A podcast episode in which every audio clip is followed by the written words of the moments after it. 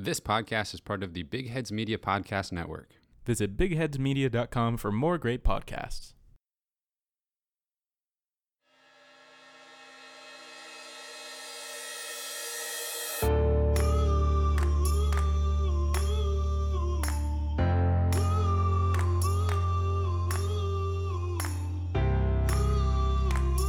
Welcome in, everyone, and thank you for listening to the 65th ever episode of the Missouri Sports Podcast, brought to you by 106 Apparel and recording from the Revel Advertising Studio in beautiful Springfield, Missouri. I'm one of your hosts, Cameron Albert, alongside my good friend and fellow Mizzou fan, Kyle DeVries. How are you doing today, Kyle? Kyle, if you say you're doing great, unless it's about food, we all know you're lying. Well, Cameron, I wasn't going to say I'm great, but I'm doing better today than I was doing yesterday. How's that for an answer? Today's Wednesday. Correct. Thanksgiving Eve. Oh, yeah. And there's no sporting event today. There's no NCAA decision coming today. That all happened yesterday and Monday. So today I'm good. I'm great.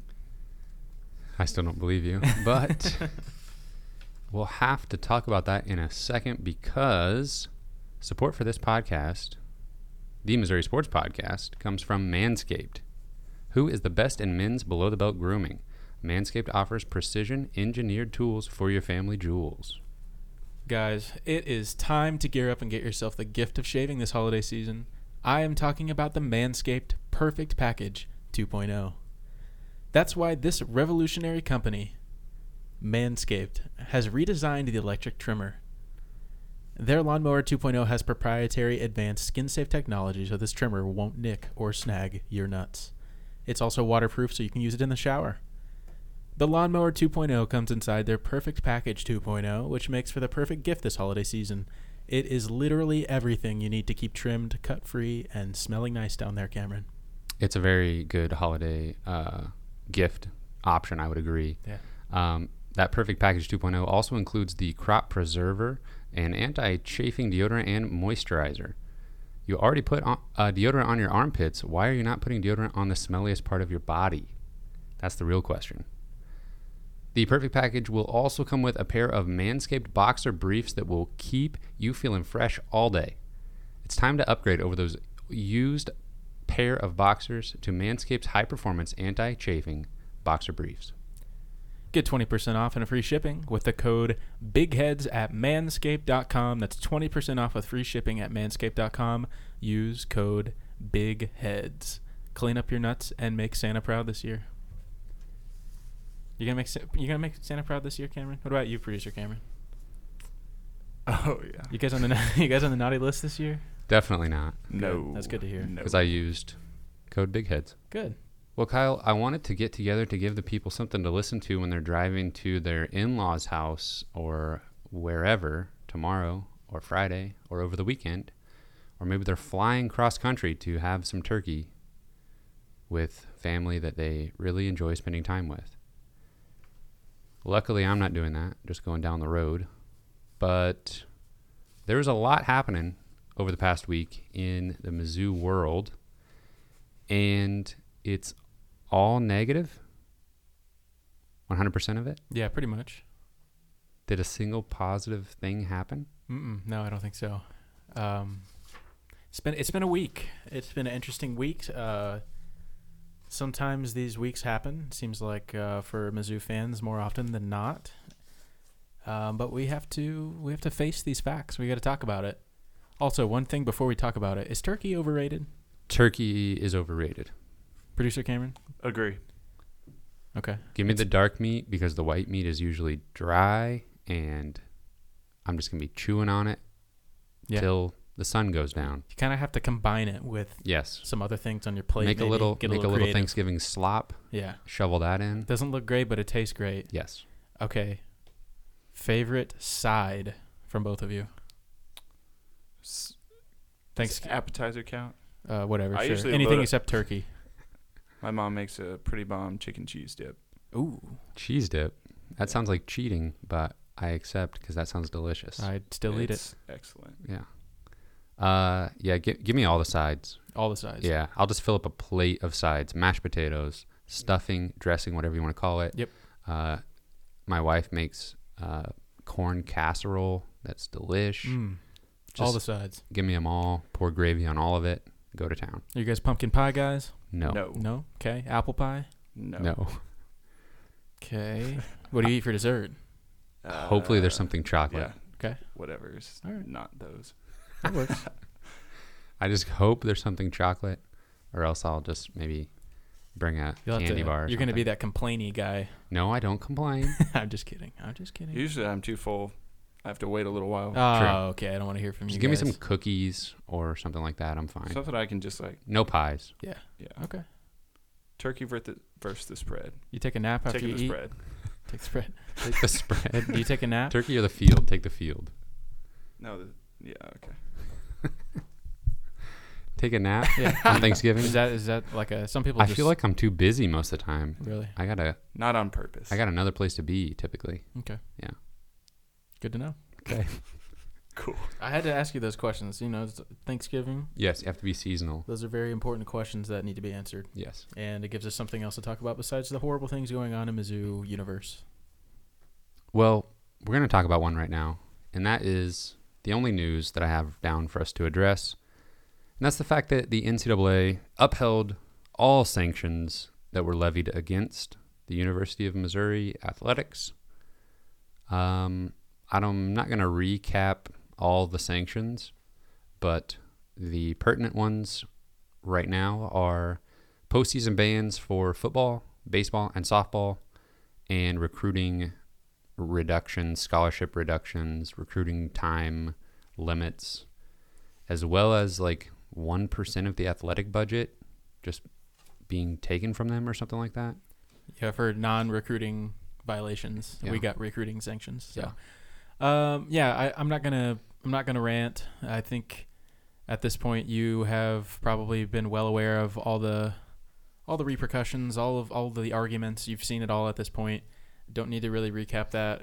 I don't need to get angry all over again. We're past anger. We're past anger. We're just at disbelief at this point. I do have to say that it would probably be even more disappointing. Like I'd be even more crestfallen if Missouri had the football season that we thought they could have. But there's really no positive way to spin this. But I did want to ask you, I guess to piggyback on what we talked about last week with the NCAA taking so long to make their decision, do you think it had something to do with them watching Missouri season? And I feel like it had to have. And if Missouri had a great season, would they have changed their decision? I can't imagine. So just because of there was other sports involved, like they weren't gonna just let Missouri football have a postseason and not baseball or softball. And I don't think that they would. I don't know. As I'm saying this, I'm realizing that in all of these things, it's the primary motivating factor is money, and the money that we're talking about in this situation was pretty much all coming from a bowl appearance. So it's certainly the most important piece, I think, at least for revenue. It was the football side of it. Obviously, the other side, baseball, softball, it's still horrible as well, but that's still terrible for the athletes, but from a decision standpoint, and from a financial standpoint, those postseasons are not going to factor in to anything like football would. So on my list of things I wish I knew the answer to, that might be number one, is just why it took so long, just to tell us what you already knew, what you already thought in like July. So my other thing is, I want to ask you, and I think that Jim Sterk has already turned this down, but I want to ask you what you thought. Does this decision impact Barry Odom's employment? I don't think so. I think if it's all, I wish we could get inside Jim Sterk's head, because it's all his opinion, I think, and sort of what he's seeing from the inside that's going to make the difference on Barry Odom's future. And if Sterk likes what he's seeing in the processes and, you know, when he has meetings with the coaching staff, if he likes what he's seeing there, then bowl ban or not, he's going to move forward with Odom. If he's already been thinking about making a change, then same thing. I don't see really why that would weigh much on his decision. I think you could be right. I also think that it makes this job potentially less attractive to other applicants in the future if they decide to make a change this year and they're thinking about how are we going to pitch this job to somebody that's coming in and they're already aware of recruiting, you know, time and reductions in hours they get to spend with people and scholarship reductions. I think that it'll be 4 or 5 less scholarships on the football team. I think it's 1 per team on softball and baseball. I think that has to be something that's considered at least by Sterk. Yeah, that's a great point. It's going to be less attractive to pitch to the replacement. I know that Sterk downplayed it, but I really think that it's something that they will consider. I don't think it just automatically buys Barry Odom another year, but I certainly think it helps his case. Yeah, that makes perfect sense. It's going to be really interesting. It's going to be a really interesting week because if Barry Odom is not the coach at Missouri next season, then we're going to know it by next week, most likely. Whenever we are doing our next podcast episode, we will probably know whether or not Barry Odom is staying. Yeah, we're going to talk about the Arkansas game coming up towards the end of this show. There's a lot on the line, I think, for that game. It seems crazy to think about that, you know, a few months ago, we would have been talking about what's at stake in the Arkansas game. Well, there's probably not much at stake unless Missouri is like right in the hunt for the SEC East. Yeah, pretty much only unless their season was really good or really bad. Yeah. If they just need to knock off Arkansas. But we would have never come to the conclusion that it could ever be bad enough to where we're talking about the bad scenario of why the Arkansas game is important. Yeah. If they already have 7 wins, this Arkansas game isn't important because the season's already disappointing, you know? Yeah, the season's just kind of whatever, and Barry Odom is certainly coming back next year. If they have 9 or 10 wins, then it's really important because they're probably in the SEC East race. Mm-hmm. And now they have 5 wins, and we don't know if Barry Odom's going to be the coach here next year. Right, and that's why this game is important, which is crazy to talk about. Yeah. But we'll talk more about that specifically later. I don't have much more to add about the NCAA sanctions. I mean, as Mizzou fans, we've been stewing on this. I mean, the whole fan base has just been talking about it, analyzing it for months now. So I don't think we have anything earth-shattering to bring to that discussion at this point. No. There's been so many articles. I mean, right after the news broke, I think 10, 15 different publications had their articles ready to go and published them. Yep, I agree. There's not really not much to add at this point. I just want to, I guess, commend the Mizzou Twitter community. Really came together, and everybody just fully understands what this means for the university.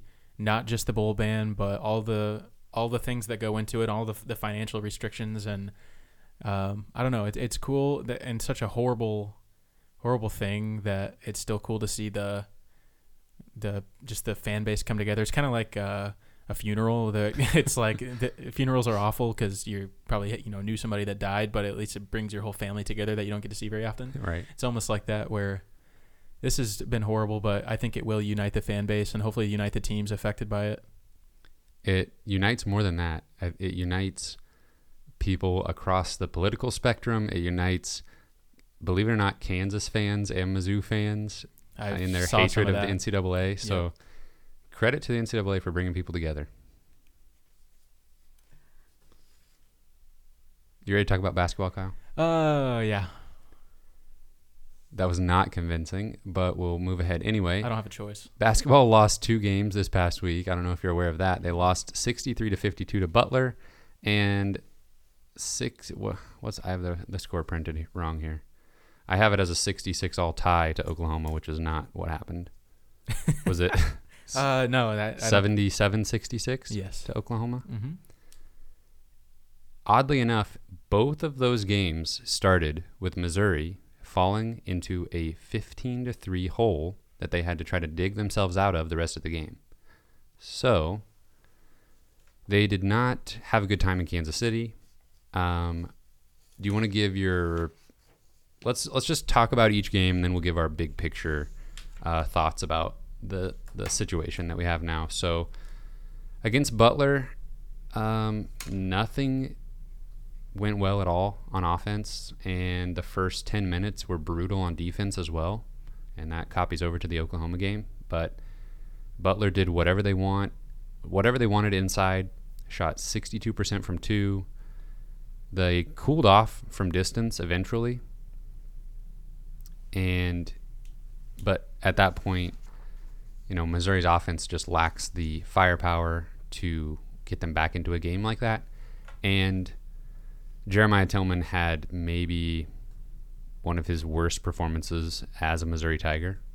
So there was just a combination of things that was just ended up being insurmountable for Missouri, and Butler didn't really mess around. They just said, okay, if you're going to play terrible, we'll just go ahead and win this game. I honestly can't even believe that Tilmon played 17 minutes, to be completely honest, because I felt like he was just on the bench the whole game. Yeah, he was invisible when he was out there. Yeah, this game, I think, and obviously it's a small sample size this past couple of games, a small sample size, but I think that it may have confirmed my fear from the Xavier game that Missouri's defense looked elite because Xavier's offense isn't that great, and obviously that's another game that's different from this, but I mean, Missouri's defense did not look good, really, in either game, especially the Butler game. And I know Butler is a really good team. And do you know if they beat Stanford last night? They did. Okay. Butler is clearly a much better team than Missouri. Yeah, they're 20th in KenPom now, 7-0. Yeah. And I don't know really what happened in the coming out the gates of that game. I don't know if Mizzou was just not ready for how good Butler is, how fundamentally sound they are, how well coached they are. And Butler came out hitting everything. Sometimes you just play above your ability sometimes, and I don't know if that's what happened in this game, but because they cooled off as the game went on, same as Oklahoma. But both games, just the other team just came out shooting lights out. So I agree with you that Missouri's defense, I don't know though that if I agree with you completely that they aren't as good. They're definitely not as good as we thought they were when they were there. We knew that they weren't the 6th best defense in the country. However, it's interesting to note that if you take away that 15-3 run that Butler started the game on, Missouri outscores them the rest of the way 49-48. So if Missouri's able to play that same defense that they played the rest of the game in those first 5 minutes where they gave up 15 points, it's a completely different game, and it's exactly what we were predicting, a high 50s, mid to high 50s finish, mm-hmm. and like a 1 or 2 point game. Yeah, I think some of that is probably game script. Butler probably slowed down a little bit, but yeah. I point well taken though. But it doesn't matter. I mean, we talked about when they were holding teams to really low point totals and giving them fits with these scoring droughts, and then Missouri wasn't able to capitalize on them by scoring points of their own. We saw that in games against completely overmatched opponents, and we kind of thought this could be a sign of things to come if Missouri's not able to figure things out, and they have not figured it out as far as jump shooting goes. Mark Smith and finally Torrance Watson a little bit in the Oklahoma game, they seem like the only guys who are capable of hitting a three-pointer. I mean, when Mark Smith shoots, I'm still confident that he can make shots. Torrance Watson showed a little bit of that in the Oklahoma game, but everybody else, even Dru Smith, just no confidence when they shoot. Yeah, I kind of thought that the past couple nights watching them, they were making good passes around the perimeter, and then I just realized every player catching the ball in the perimeter doesn't want to shoot. Right. It's like Xavier Pinson, Dru Smith, Javon Pickett. They were just throwing it around the perimeter. Nobody wants to take a shot because nobody can make a shot. Right. Yeah, they don't have that confidence. And I saw a similar thing when Kobe Brown was trying to feed Jeremiah Tilmon. Kobe's defender would just help off of him, leaving him wide open at the three-point line. So Tilmon would kick it back out to him, and then he wouldn't pull the trigger, or he would shoot a three and miss. And it was just, I just started to question, like, why are we having Mark Smith or Torrance Watson need to be the guy that's initiating that action so that it went, so that their guy can't double off of them towards Tilmon. Or if they do, then you've got your best shooter sitting there ready to pull the trigger. It was the little things like that that I, like you're saying, I just started noticing that who on this team is going to step up and start making shots. And I think Dru Smith made a good effort. In the Butler game, he had 19 points, and he just started trying to get to the rim and kind of making those little pump fake moves that we saw Jordan Geist make for a couple years. So that was a step in the right direction. I mean, he understood that the shots weren't falling, so we had to kind of manufacture some offense. But yeah, it's good. It's good that we have that kind of backup option, I guess you want to call it that, where Dru Smith just takes over the game. And I mean, he's just like surgical, like in the lane, yeah. We're just picking his spot so well down there. But I mean, it's just not complicated. We're going to have guys hit shots. Like when Missouri's offense is not making threes, it's so inefficient and guys don't know what to do. And you can just physically see them lose confidence. And a lot of times,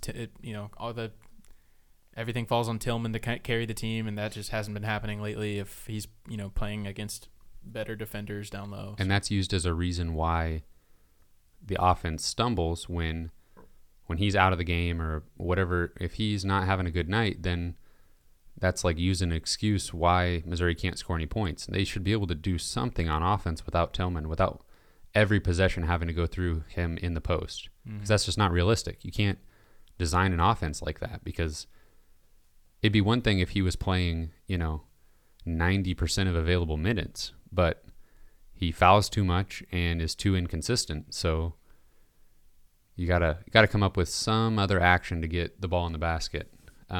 One thing I wanted to bring up was we did see the Smith trifecta in the Butler game. Dru Smith, Mark Smith, and Mitchell Smith were all on the floor at the same time. And that just kind of brings to light the struggle that the coaching staff is having right now to find a backup at the 5 spot. They've tried Mitchell Smith, they've tried Parker Brown, they've tried Reed Nico, and they're just not cutting it. I mean, you can't run the offense through them.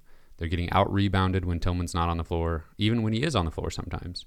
But Nico and all three of those guys are going to give up rebounds, give up offensive rebounds, not play solid defense, and it just brings the entire progress for Missouri to a screeching halt. Yeah.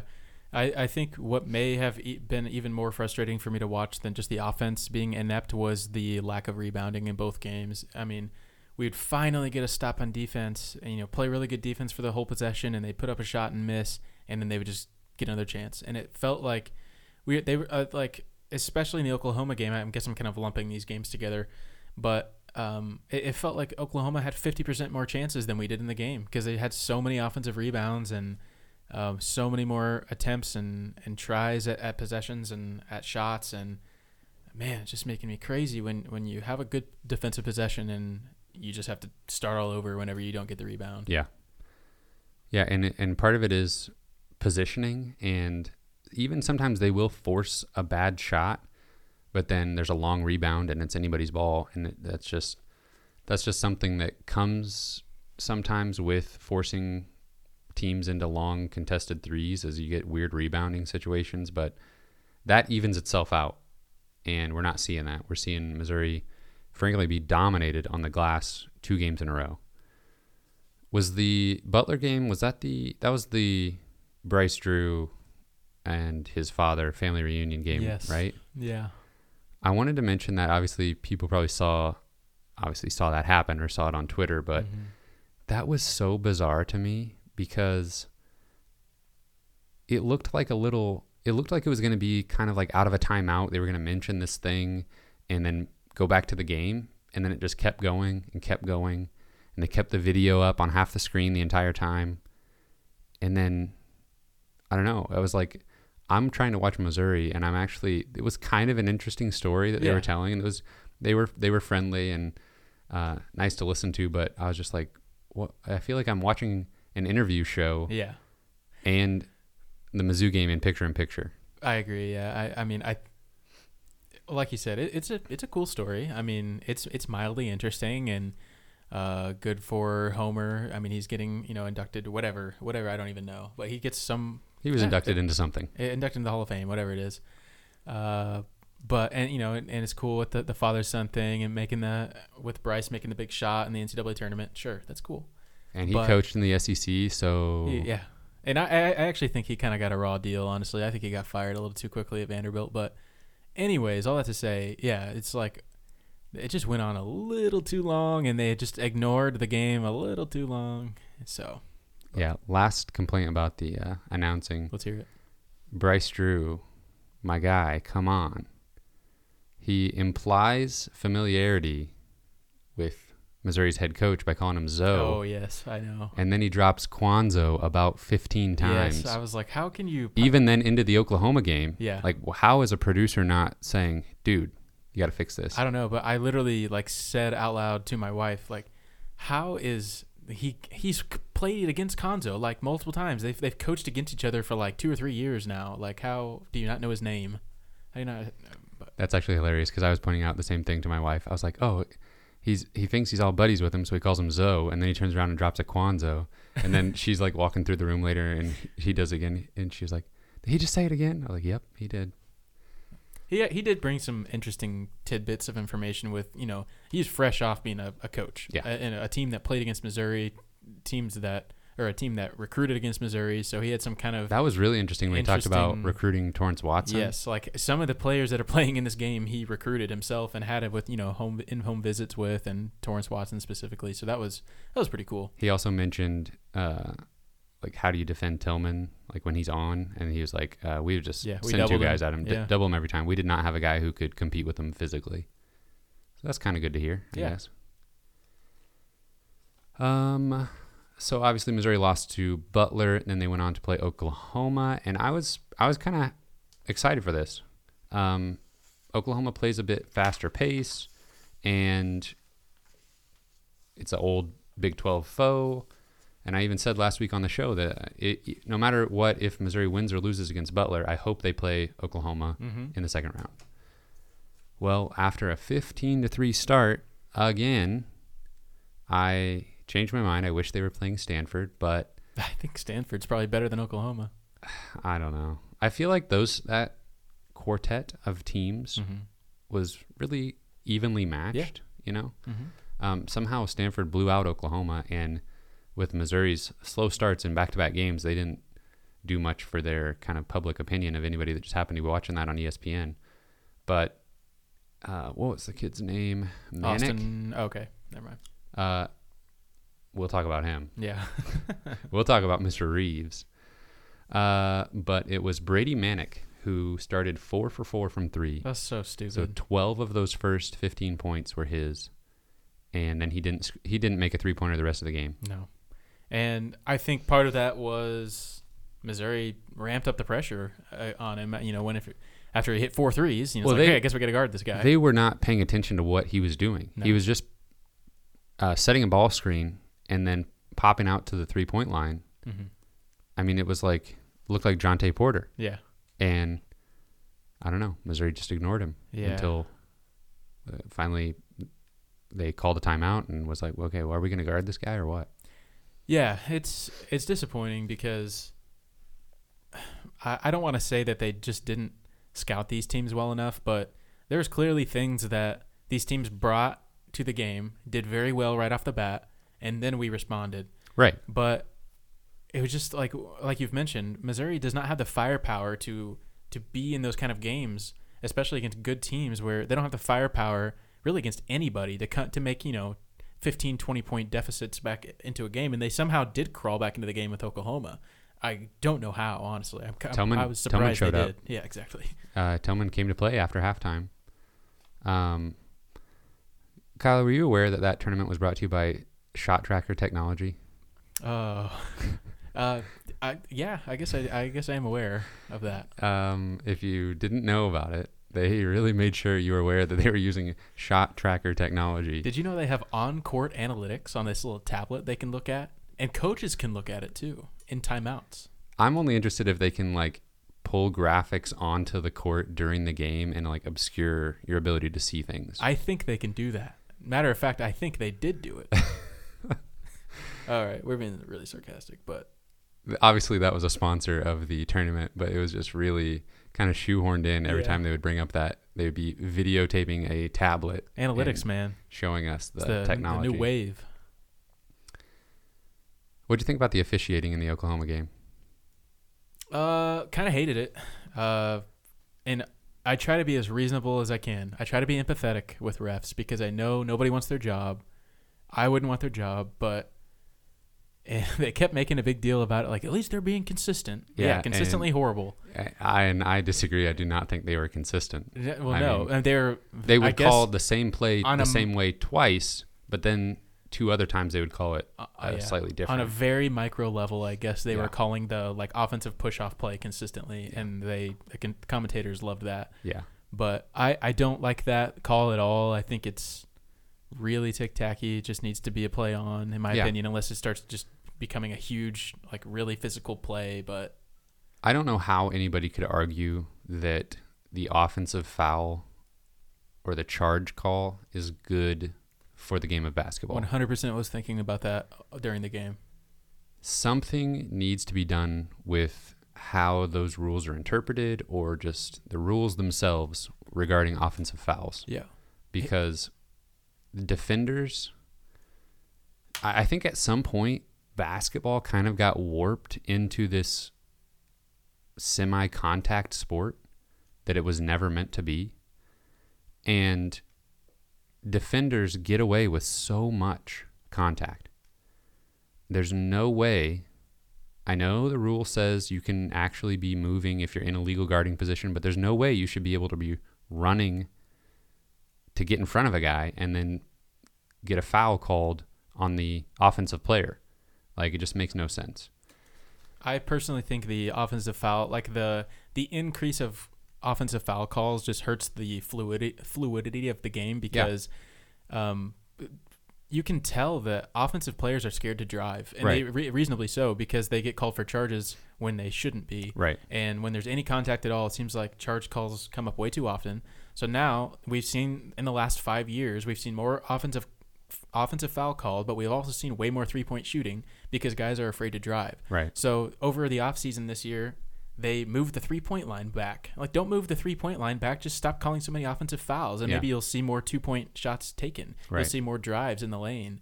And I don't know. It just makes the game so choppy. Yeah. And so many just 3-point bricks thrown up. Like, I want to see more fluidity. I want to see more, like, more diversity of shots.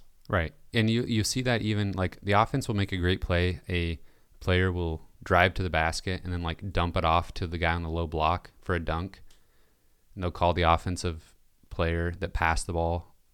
They'll call him for a charge and say he was out of control or something. And I don't know. I know Missouri has had plenty of players that were good at getting charge calls. Kim English, Jordan Geist, Dru Smith now has a knack for that. I still don't like it. I mean, I hate it. I'll take the call when it goes our way, but I don't know. It just doesn't make for fun basketball, playing or watching or coaching, I can't imagine. Let's see here. What do we need to talk about with this Oklahoma game? Austin Reaves, I was really impressed by him. I was impressed by him, and I absolutely hate him. I hate him. And I'll tell you, I've watched him play throughout his career, actually, because he used to be at Wichita State, and we live here in Springfield, so I go to Missouri State games fairly often, and so I watched him play against Missouri State a lot, and man, his game has developed like crazy over his career. When he was a freshman at Wichita State, he was basically just purely only a spot-up shooter, and he wasn't that great of a shooter. And I was blown away by how his game had developed last night. I mean, he was doing everything. Yeah, I mean, the longer that game went on, I just hated seeing him with the ball in his hands because I just knew he was going to be able to make something happen. And everything about his game, it screamed like that he should be playing for Duke, and he should be like the most hated player in the country.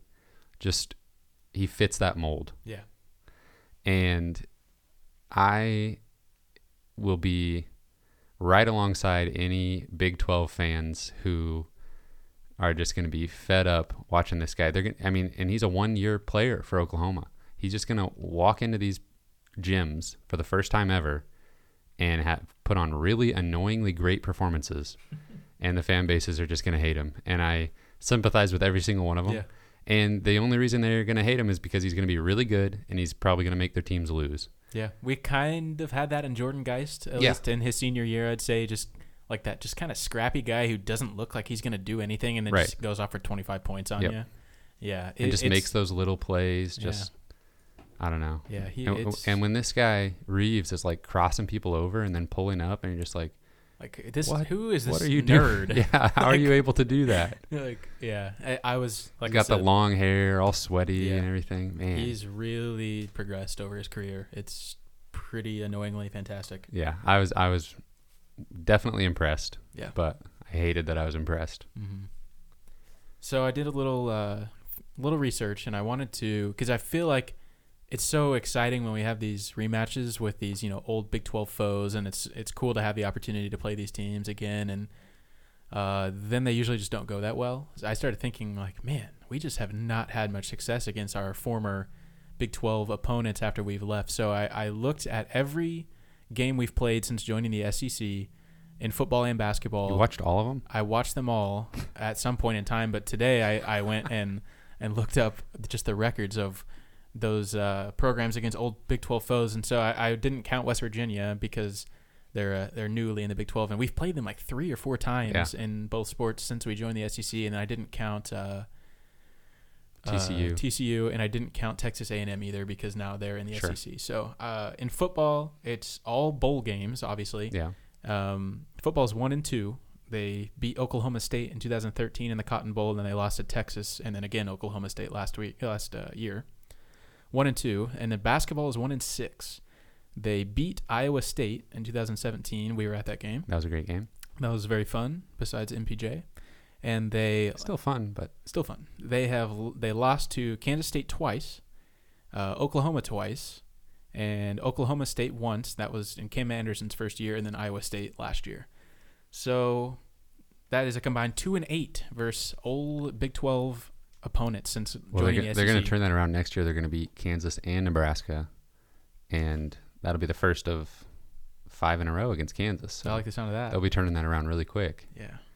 I thought about tweeting that today whenever I looked it up, but I was like, oh, man, this fan base has just had enough. The people don't need any other negative. They don't need more bad news and more bad stats. So I was like, I'll say it on the podcast, I guess, but I don't need to tweet it. So let's talk about Tilmon. He was a lot better in the second half, scored all of his points in the second half. I think he finished with 13 points and 5 rebounds. And that's what sparked Missouri's offense and got them back in the game. I think they had it down to a 1-point game at one point. Yep. And even, I don't actually know if it was before or after that, but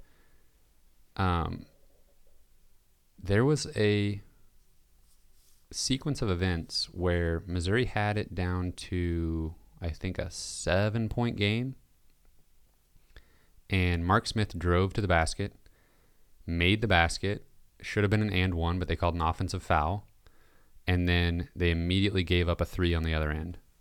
So it went from, I think, an and one, if he makes the free throw, they would have cut it to 4. And instead, it was back to a 10-point lead the next possession. Yeah, this might be the exact same thing I'm thinking of, but I felt like there was a definitive, okay, that was our shot, and it's over. Because we had made a really awesome comeback to, like I said earlier, I was really surprised that we even got to that point, considering Missouri's offense. But so it was really cool to see him fight back in it. It was awesome. The crowd was into it. Tilmon was going off, and then there was just a couple of little things where it just you could just feel the exhaustion in there, momentum was just gone. Tilmon looked so good though for that.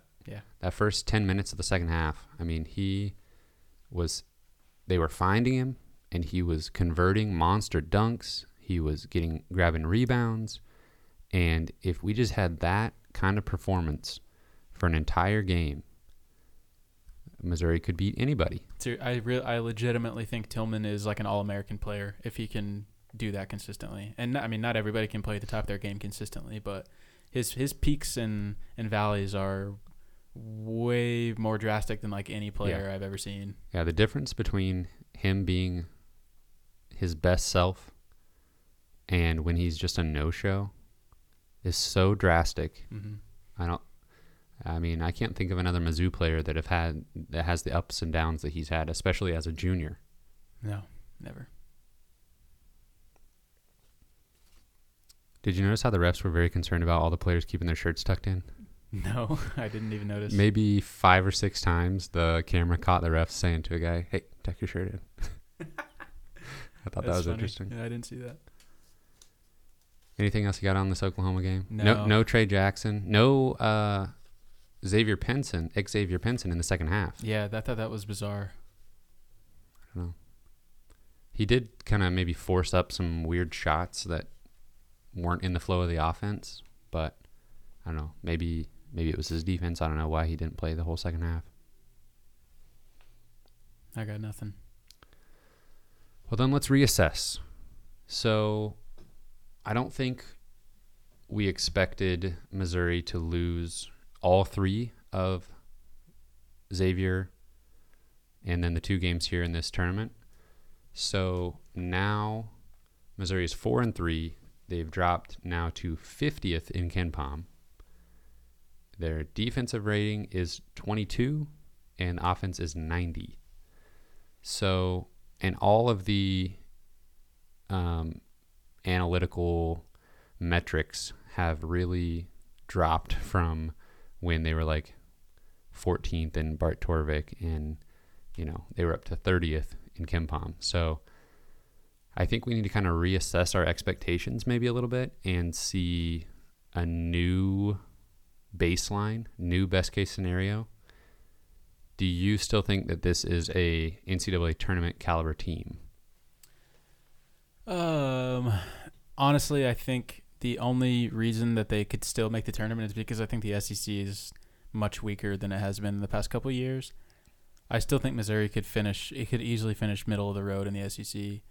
But with that weak SEC, they're going to need to win at least 10 conference games. Yeah. I mean, 500 in the SEC is not going to get you in the NCAA tournament. True. Yeah, they're going to have to win some games that they probably shouldn't in the SEC slate. They're going to have to beat Illinois. They're going to need some kind of, they're going to need something else outside of conference play. They it makes the Illinois game very important and the West Virginia game very important. They're going to have to win one of those or potentially both of them. But watching them this weekend, no, I don't think they look like an SEC. I don't think they look like a tournament team. Do I think they could be that? Sure. But they did not look like that at all in Kansas City.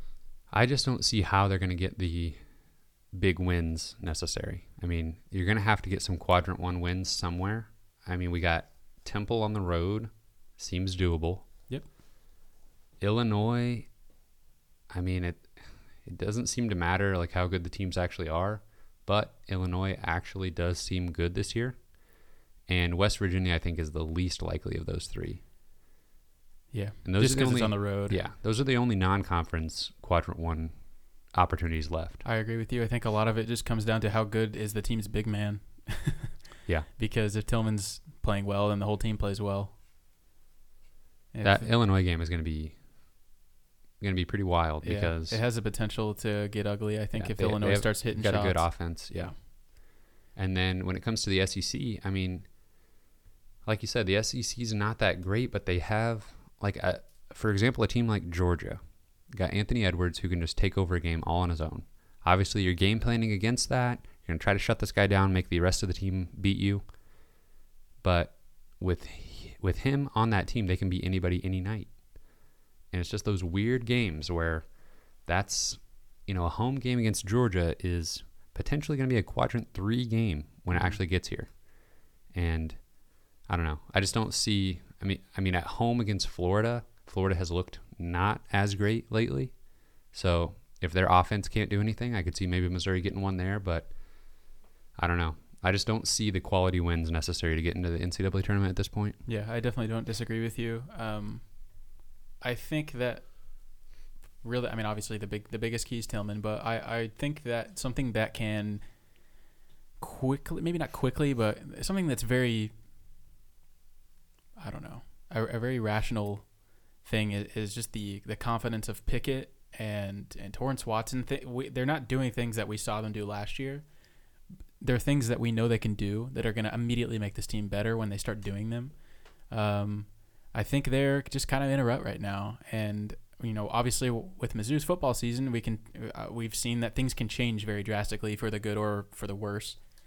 I think if some of these guys just, I don't know, it's obviously more complicated than I'm making it sound, but if some of these guys can just start hitting a couple shots and get their confidence back, I think this team can look very different. And we saw that just with Tilmon playing better, the team looked like totally two different teams. Yeah. Within the same game.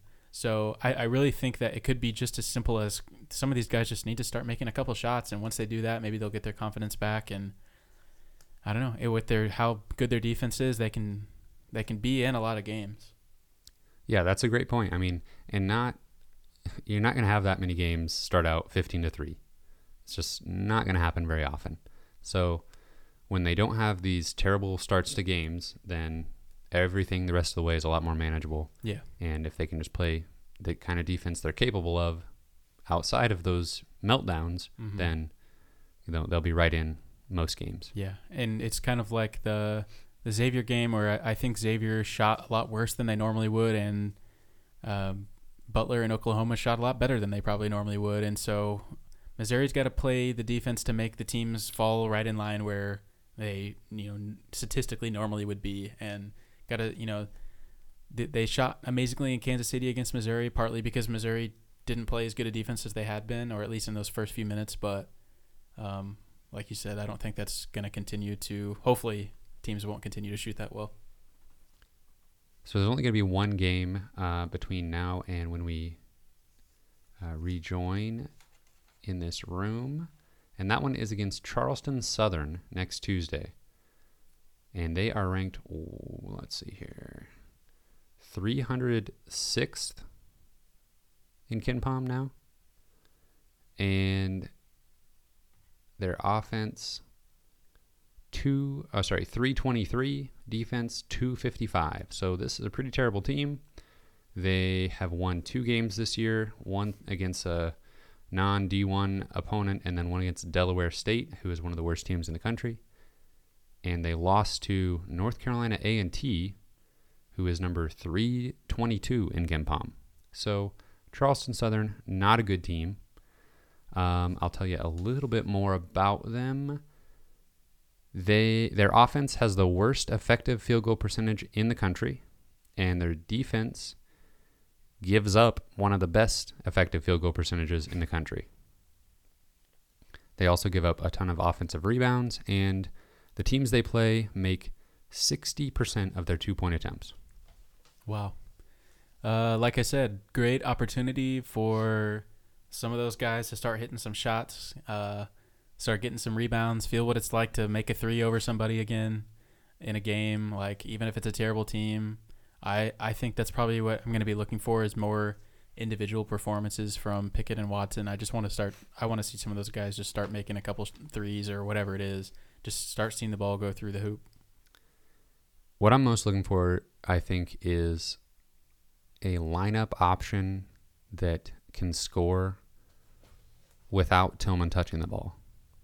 Now, obviously, if he's in there, you want to try to work the ball through him, but like I said earlier, it's just not realistic to rely on him powering the offense 100% of the time. So we need some kind of combination of 5 guys that can make a basket when Tilmon's not that involved in the offense. And I think Cuonzo's been doing a good job of kind of experimenting with lineups and stuff, but eventually we're going to have to settle on something that can manage for at least 15 minutes of a game when Tilmon's not out there. That being said, I think Missouri will not have a problem, obviously, and I think they should be able to win this by 20 and hold Charleston Southern to like 55 points. Sounds good to me. Anything else basketball before we switch sports? Nope. Let's talk about football then. The football team lost to Tennessee 24-20. We both predicted that Tennessee would score 24 points. So, and Missouri actually outdid our predictions by scoring 20. So credit to them for that. They are now 5-6 on the season and 2-5 in the SEC with 5 consecutive losses. Yeah, big picture. I mean, the offense looked better than it has. It's kind of tough to get any worse than they looked against Florida, Kentucky, Vanderbilt. I guess if I was, I could be like a little bit encouraged about how the offense looked. What did you think about the offense looking better without Albert O in there? I don't know if that was coincidental or what, but I mean, I was impressed right at the beginning of the game. Missouri showed some signs of life on offense by getting some guys involved that we haven't seen a whole lot of this year, namely Daniel Parker Jr., Barrett Bannister. They both caught a couple passes and they were able to move the ball a little bit. I don't know. I think it doesn't seem like Missouri is making a concerted effort to go to Albert O unless it's in the end zone, and then they're probably doing it a little too much. But I just feel like they haven't relied on him enough for it to make that big of a difference when he's not out there. I think one thing Albert O has never done well in his career is just catch those tough, like 3rd and 6 type catches where he's got a guy draped all over him.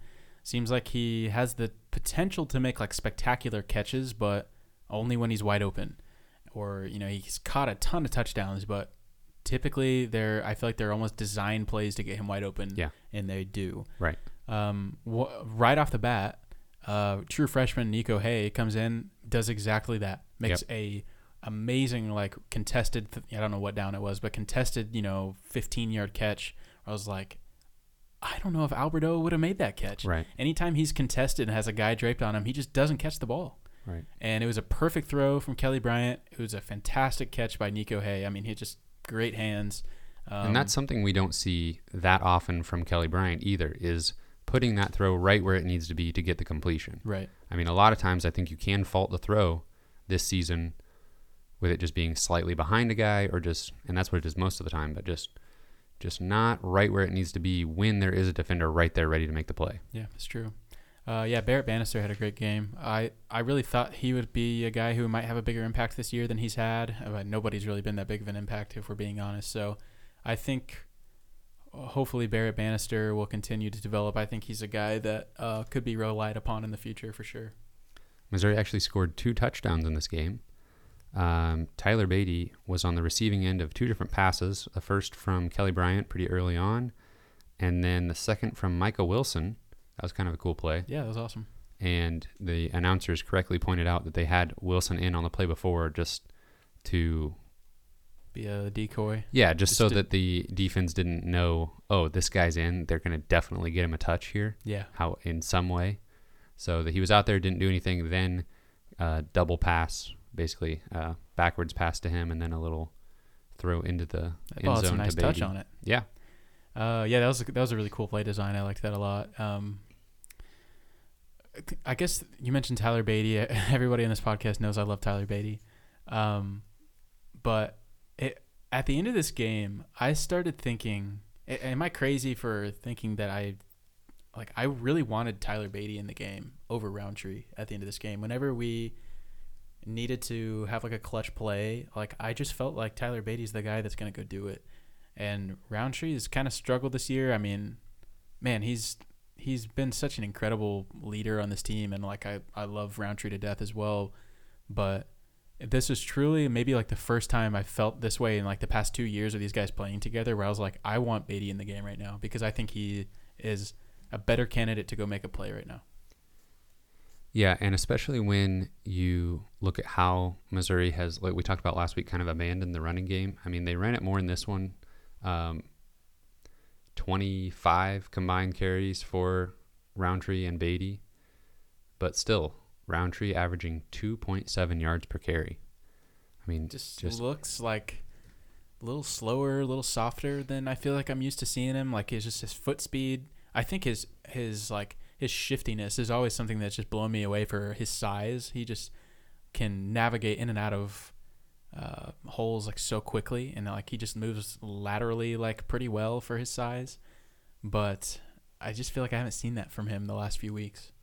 Yeah, and we've talked plenty about the offensive line and their struggles in run blocking, but and Beatty's yards per carry numbers aren't fantastic. I mean, it was 3.9 in this game. I still go back to the line just not producing like they did last year and not giving the running backs the opportunity to make plays. But it seems like in the past with Rountree, he was able to make something out of nothing occasionally. And it seems like we haven't seen that at all this year. You know, if he doesn't have a giant hole to run through, nothing's happening.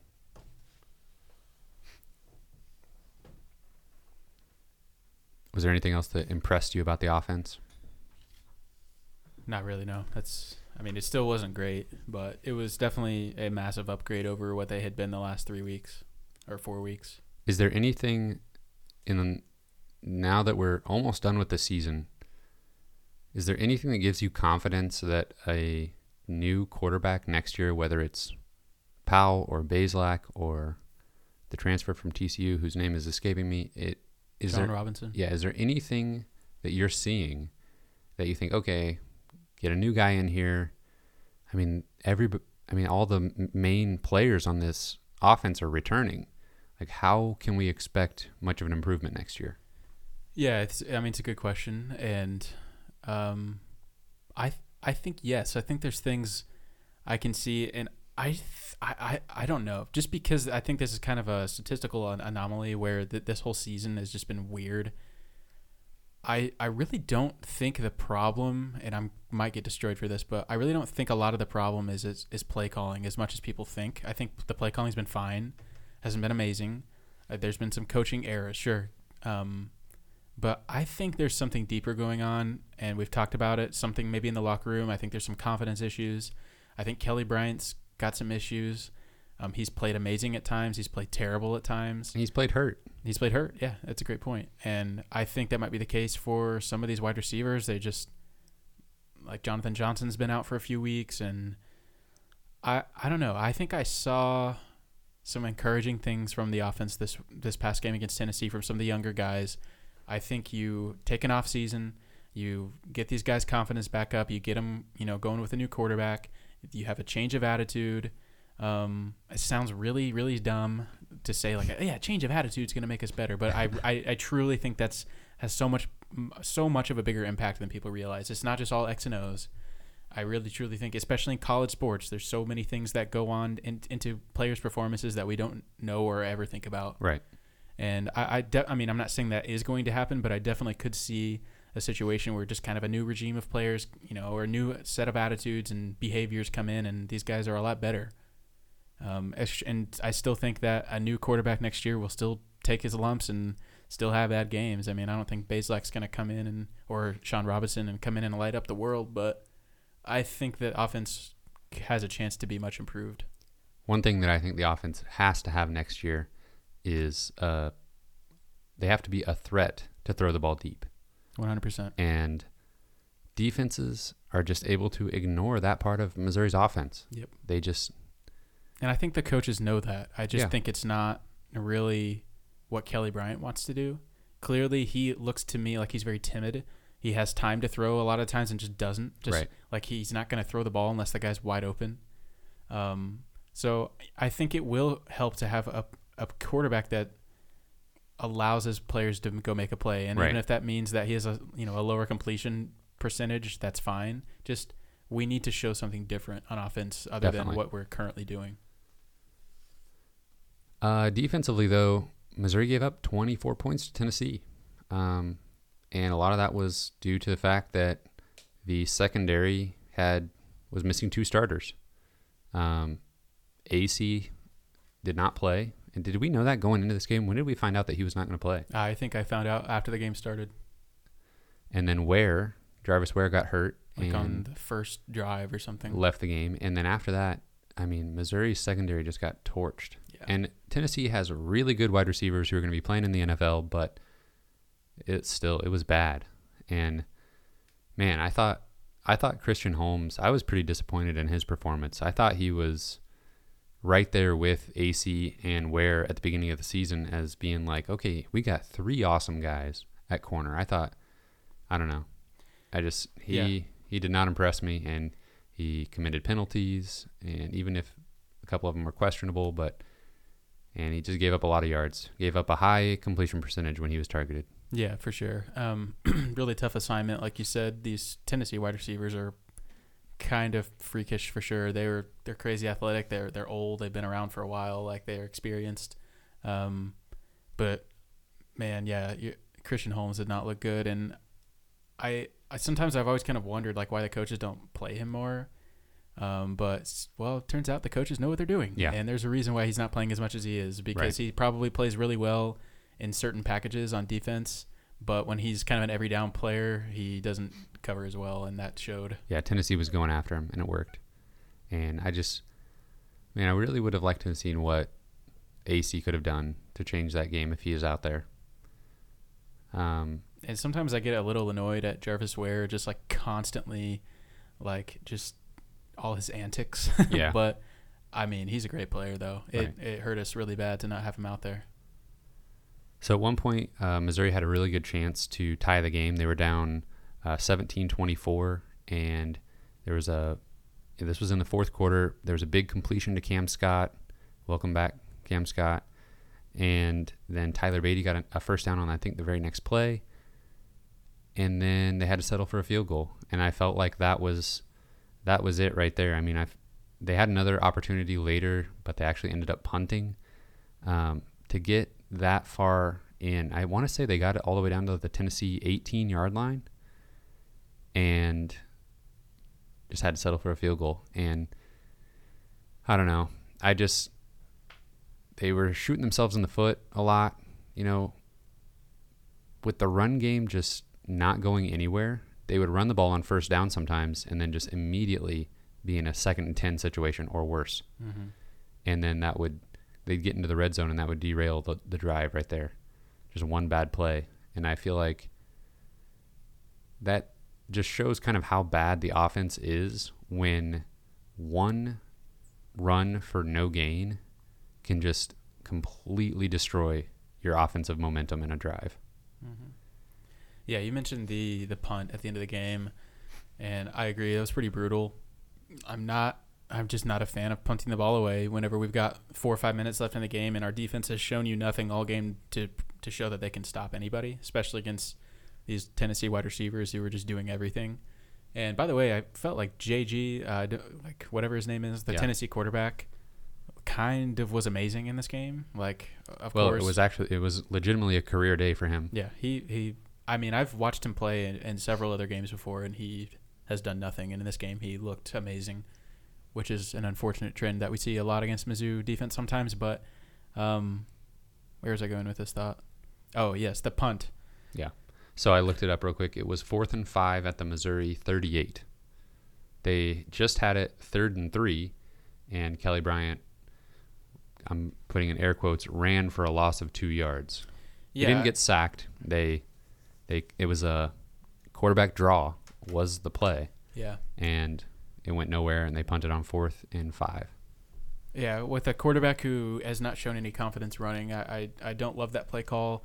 I have to think that they were thinking this is probably 4-down territory unless we lose yards here. And I want to say Odom was actually asked after the game, and he said 4th and 3 or less, they go for it. Really? Yeah. Oh, interesting. That seems very robotic. Yes, very specific. Like, yes. Oh, this is what, like, it would. 4th and 4 is no, absolutely not. But, yeah. Yes. Anyways. Yeah. So. Yeah. I mean, you can complain about Barry Odom. I probably agree with you on a lot of it, But I definitely am not a fan of his conservative play calling at the end of games a lot of times, because I've seen this happen multiple times where we punt when there's only like a few minutes left in the game. And you just like, if you're not guaranteed another shot, which we definitely weren't, like you just have to go. I'm sorry. Like if the you know, situation at hand is not ideal, because it definitely wasn't, but you just have to say, this might be our last chance. We got to go. And this is 4-down territory like the rest of the game. The defense did have 2 third-down opportunities on Tennessee's ensuing drive. Mm-hmm. One of them 3rd and 9. Yeah. And that was a trend throughout the whole game of Tennessee converting on long third downs. I mean, it only needs to happen like 3 times for it to be something that sticks out in my memory. But that's enough to where you're just starting to pull your hair out when the defense is playing so well at times and then gives up a huge third-down conversion. And you're just like, okay, well, I guess you don't want to get off the field here. So I said it before, Missouri's now 5-6. Unless you have anything else to say about the Tennessee game, we'll move into the last regular season game and last game whatsoever, no matter what, for Missouri football this year. And that is in Arkansas against the Razorbacks, who are 2-9. And a winless 0-7, I believe, in the SEC. They have also lost to San Jose State and Western Kentucky, the last one by a score of 45-19. And their 2 wins on the season against Portland State and Colorado State. And that was at the beginning of the year, pretty sure. Yeah. And the administration had seen enough. A couple weeks ago, they fired head coach Chad Morris. So we have an interim head coach now. Man. And he had a terrible, absolutely terrible career at Arkansas. Like, yeah, we're talking worse than Kim Anderson's tenure at Missouri bad. Yeah, not even 2 full seasons. No, and like how many wins? Like 3 or 4 total in 2 seasons. 0 SEC wins. Yeah, that was absolutely horrid. And Arkansas was pretty good not too long ago. Yeah, they really were. They scared me when they've had what's his face? Who was the coach before him? Bielema. Yeah, like they had some scary elements to their team for sure, and it's always a good game against them whenever he was there. It was a little surprising that they fired him, I think. If only Bobby Petrino hadn't wrecked his motorcycle, they might still be good. You know, how many Arkansas fans probably think about that like daily? Like, no, he would have left. He would have left. Don't even worry about it. He would be right. He'd be coaching at a bigger school. So I don't know what you want to say about Arkansas. They've got, I think, 1 good player. His name's Rakeem Boyd. He was famous from the show Last Chance U at Independence Community College in Kansas. And he has almost as many rushing yards as their top quarterback has passing yards. That's something. He has 1,038 yards already on the season, and the top passing quarterback for the Razorbacks has 1,152.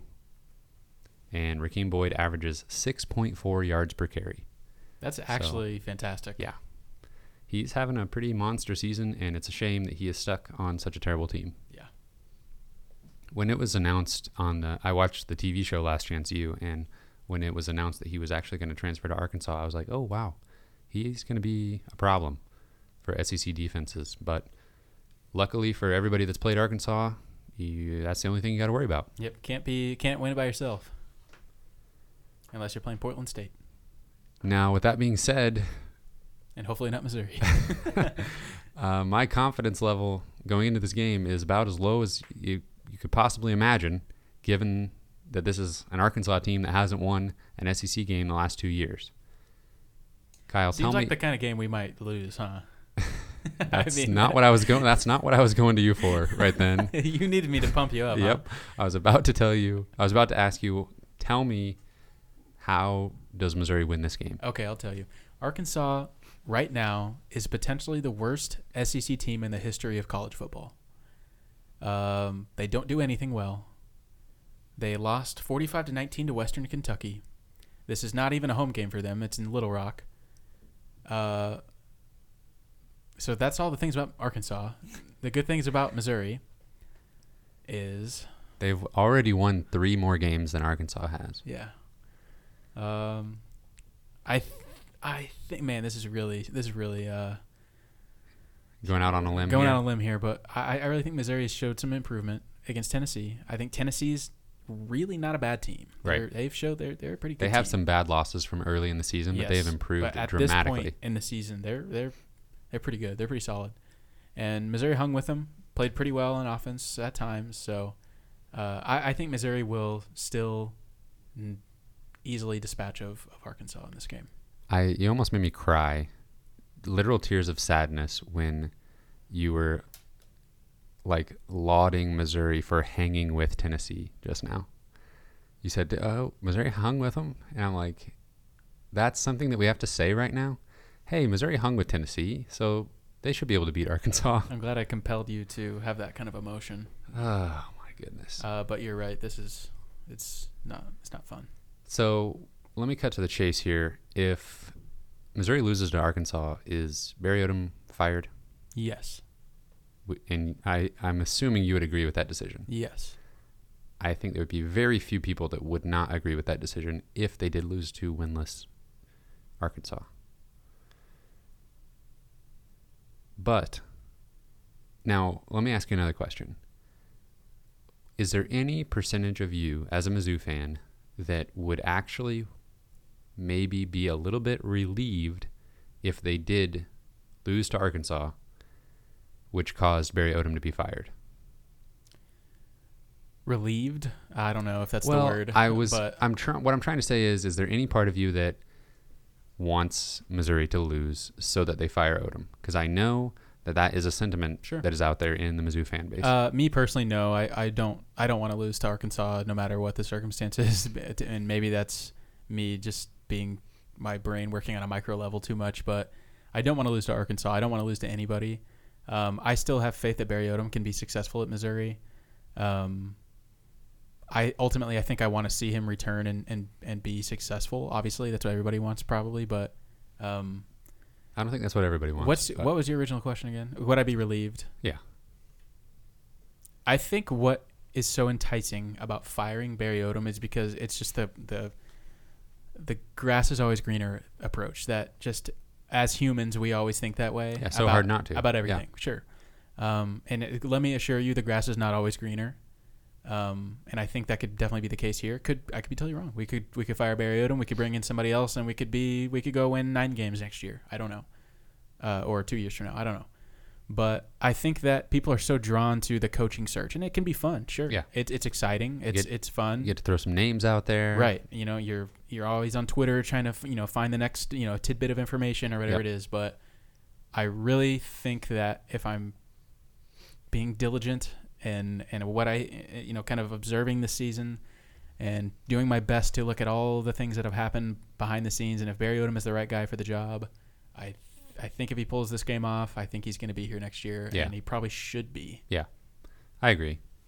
Not surprisingly, I'm right there with you on that. I think that coaching search, like we were just saying, it can be fun, but you do not want your program to be in that situation. I mean, sure, the coaching search after Kim Anderson was fired was fun, once it was over. I mean, once the Kim Anderson tenure was over, then it was a little bit fun trying to figure out who's going to be the next coach. But think about how the Kim Anderson era is still impacting Mizzou basketball in a negative way. And a coaching change, and that was brought about in part because Missouri would not commit to Frank Haith, who people just saw as a mediocre coach. Now, we could go even further back and talk about his original hire, but the point is, if they had just committed to Frank Haith, we would have never experienced the Kim Anderson era. And it always will worry me when you're talking about firing a coach that you could probably not going to experience the Kim Anderson era, although Arkansas just did that. But any coach can come in and it not be a good fit, and you are having these kind of seasons every single year. That's a good point. I do think if it does come to that, I think I do trust Jim Sterk to find a good candidate. Definitely. But I think I would choose not to be in that position if we don't have to be, at least not this year. I agree. Give us your hot takes. Tell us how we're wrong. I'm sure there's a lot of people that would staunchly disagree with that. And that's fine. Yeah. So I understand. Hasn't been a lot to like in the last 6 weeks. Just try to bring some reason to your argument. Okay, what's going to happen this Arkansas game? I think Missouri's going to win. I think they're going to win 27-10. 27 points. Are you predicting a defensive or special teams score?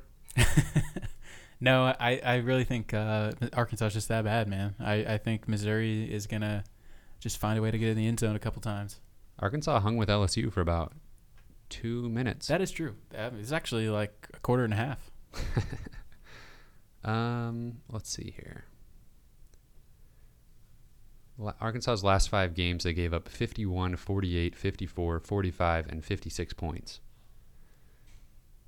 The worst team in that was either Western Kentucky or Mississippi State, because I don't know anything about Western Kentucky. So, man, I hope you're right, but I'm thinking this is going to be 21-3 Missouri. Look at us, couple of homers. Just kidding. They better win this. Yeah. Yep. We're looking at the darkest possible timeline. I was just about to say, we are looking at absolute rock bottom. Yeah. If Missouri loses this game. Like, what else can go wrong at this point? Well, it's a good thing that's not going to happen. I don't like to say those words because something usually finds a way to happen. Yeah. It'll find a way. Let's talk about the college football playoff real quick. Those of you who have been listening already know we each have 4 teams that we think have a chance of being in the college football playoff. Mine are LSU, Clemson, Minnesota, and Baylor.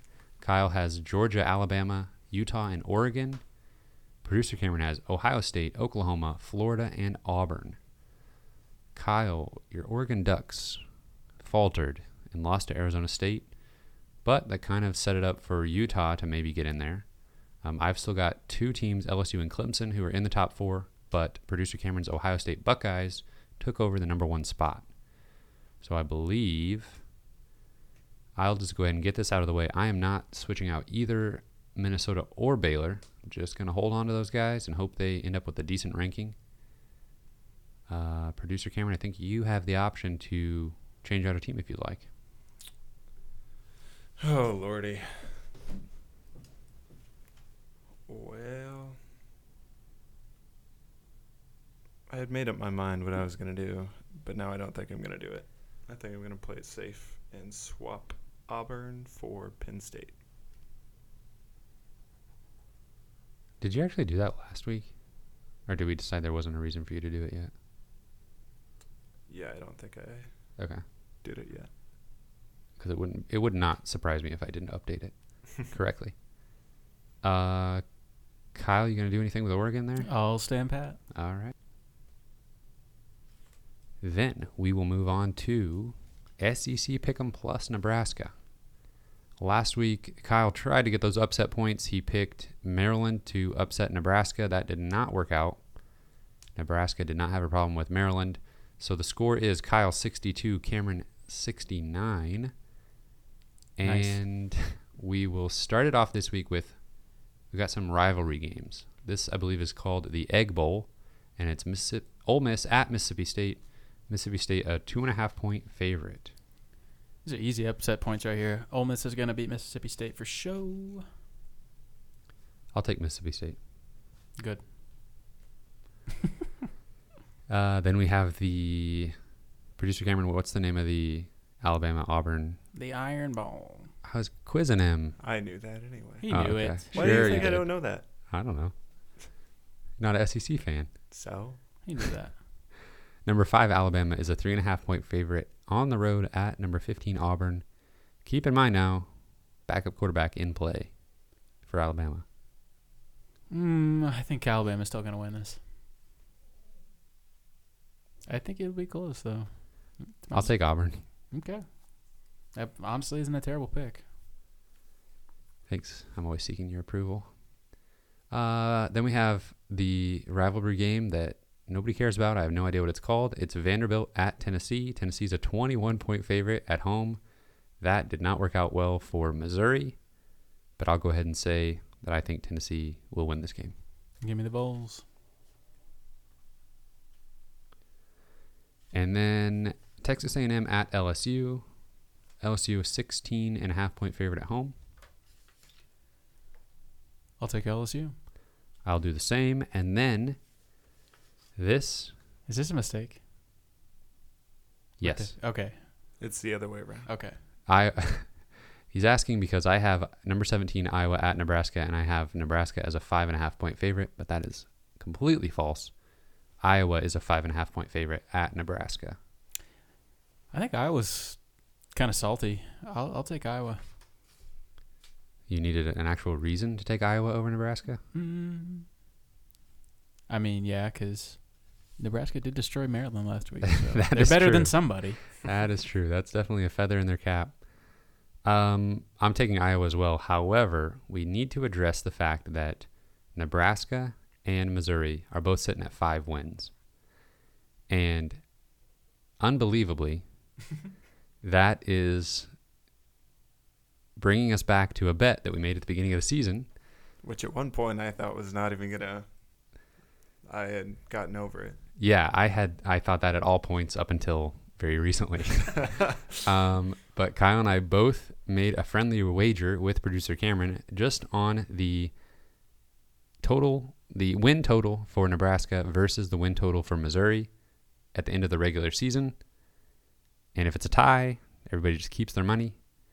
So I think we can count on Iowa to hold up their end of the bargain and beat Nebraska.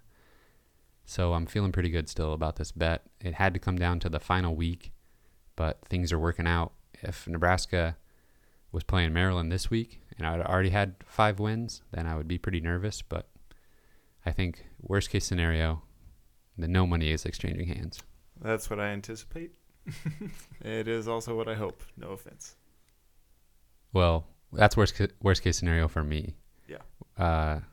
Worst case scenario for you is also the most likely scenario, wherein you. Well, that's what I mean. Give me $5. Yes. I thought we had like 50 on the line. Oh, did I say 5? I meant 500. Wow. JK. Each. LOL. Yeah, I don't think we're gonna have to worry about that. We're good. Also, the other side bet that we have, Cameron, is the Browns win total. Yes, Cleveland Browns of the NFL. Also was kind of over a little bit ago, and I think they might like build me up just to let me down. How many wins do they have right now? Do you know? 5? 4? If they have 4, they can only lose one more game. Okay. Well, I feel fine about that one then. They actually have a really easy schedule the rest of the way, but I think it'll be okay. Right. You're just making bank off of producer Cameron this football season. Yeah. Some other... I can't remember. I thought there was one other thing we also bet on. I don't remember that. It could be. Well... that I think is already over, but... I don't know what it was then. I'm going to be rooting for Mississippi State and Auburn this week. Well, you're going to be sad. That's definitely possible. I've been there recently. All right. You can find this podcast on Apple Podcasts, iTunes, Google Podcasts, and Spotify. We're on Twitter at Missouri Sports Pod, and you can email us at MissouriSportsPod@gmail.com. Please have a great Thanksgiving. Thank you for listening. If you're still listening at this point, we really appreciate you, and we hope you have fun with family and friends. And if you're still listening at this point, you can find me on Twitter at C_Albert08. Thank you, everyone, for listening at this point. And we will see you next week. Have a great week. After a win.